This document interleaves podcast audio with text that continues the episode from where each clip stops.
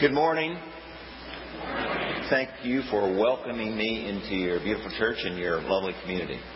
My name is John Cook, and I am the Executive Director of your Campus Conference Center, the Barbara C. Harris Center in Greenfield, New Hampshire. And by the way, before I really begin, I would like to give a shout out to the woman that we are named after, the Right Reverend Barbara C. Harris. Not many people can stand up and talk about the place which the, the, they're named after, and that person still be living. Um, Barbara is an extraordinary woman to me. She is a great friend, a great mentor, and a constant source of inspiration that we hope uh, the Barbara Harris Center itself would become. The center itself, and by the way, how many of you have been to the Barbara C. Harris Center? Let's show raise of hands. Excellent. I love to see a good a good turnout for what we've got there. The Barbara C. Harris Center, for those of you who have not been there, is a beautiful, well-appointed facility that includes 44 buildings, sleeping accommodations for up to 210 individuals in both hotel and cabin-style accommodations. We have a half a dozen meeting rooms, a dining room that produces three meals a day, 365 days a year. We have a 100-acre lake, a 6,000 square foot gymnasium, and a beautiful retreat cottage that sits on the shore of Otter Lake. We're open year round. We operate five weeks of our own summer camp, which, by the way, today is the first day of summer camp. And a shout out to Libby and Brooke from your congregation who are pulling us through today to make sure we get off to a good start. And we act as host to hundreds of groups for the remainder of the year. So, what is it that we actually do? Are we just a rustic hotel in the woods just a place for kids to swim and hike in the summertime?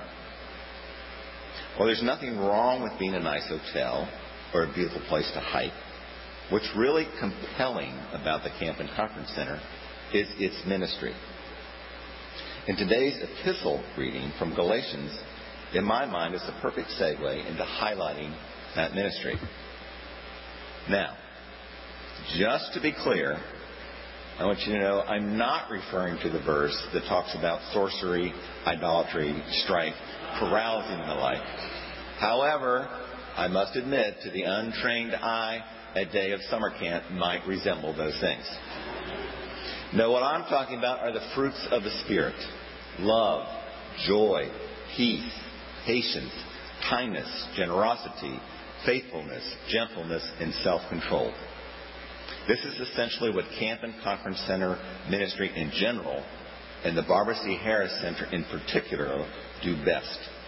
We provide a place where the crops of God's kingdom on earth are being watered and tended to produce a bountiful spiritual harvest. And by the way, we do not do this alone. There are 85 other Episcopal camp and conference centers located around the country. We have at least one in every state except Alaska, so I encourage you, if you're a traveler, if you've got family in other states, look up your local Episcopal Camp and Conference Center and support them as well. Have you ever noticed how in the summer and the fall, apple trees, grapevines, tomato plants, and in particular zucchini and a plethora of other crops make a harvest so plentiful that we often casually cast aside the excess? Think about your own gardens. We don't think twice about the extraordinary miracle of how a bit of dirt and some sunshine make an abundant crop. A crop essential for our very existence. At the Barbara C. Harris Center, we sometimes regard the production of spiritual fruit in the same manner. There's so much being produced that we sometimes overlook the miracle involved. It is a harvest made with virtually the same ingredients that produce a zucchini a bit of dirt, some sunshine, and the Holy Spirit the sound of singing resonating from our chapel, happy splashing in the lake, uncontrollable giggling resonating from a cabin at dusk, or the hum of sewing machines binding together quilts are all the crops of the Barbara C. Harris Center.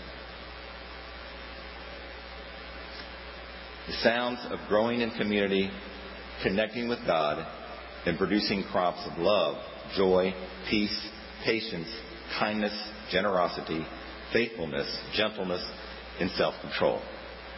Another form of crop that is essential to our very existence. Like the apple tree or the grapevine or the zucchini, the Barbara C. Harris Center produces fruit almost by its very nature. We produce spiritual fruit not so much by what we do, but by being open to what God has promised to do. As members of the Diocese of Massachusetts, I invite you to enjoy this terrific resource. And I got a couple different ways that you can do that. Number one, send your children and send your grandchildren to summer camp.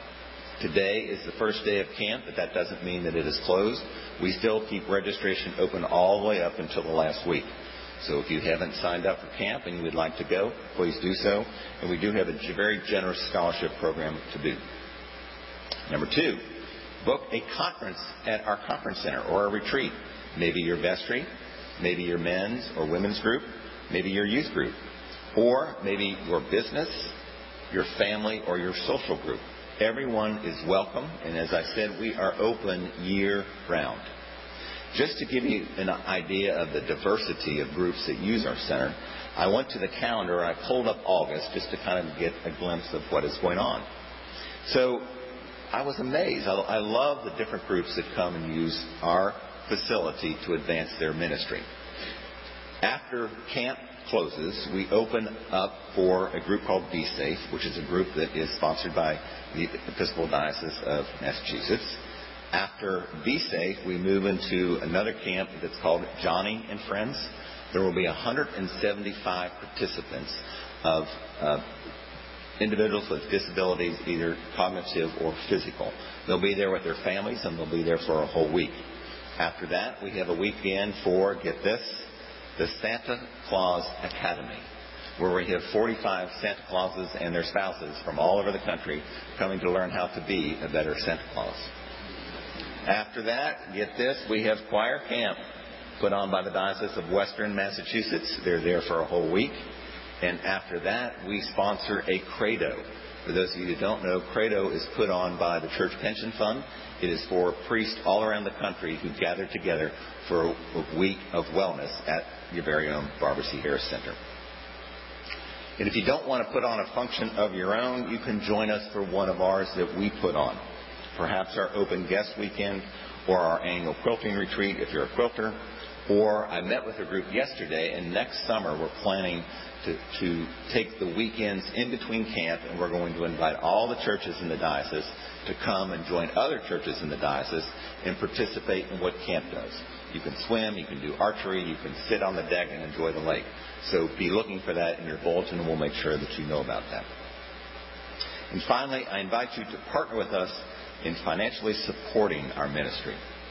We intentionally keep our fees low in order for widespread use of our facilities by all manner of individuals and ministries.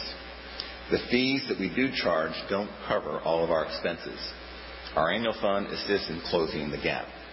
This year's campaign is themed John 3:16, for God so loved the world. It will be our most ambitious effort, and we request your partnership to raise $100,000 so that the Barbara C. Harris Camp and Conference Center may continue its mission and its ministry.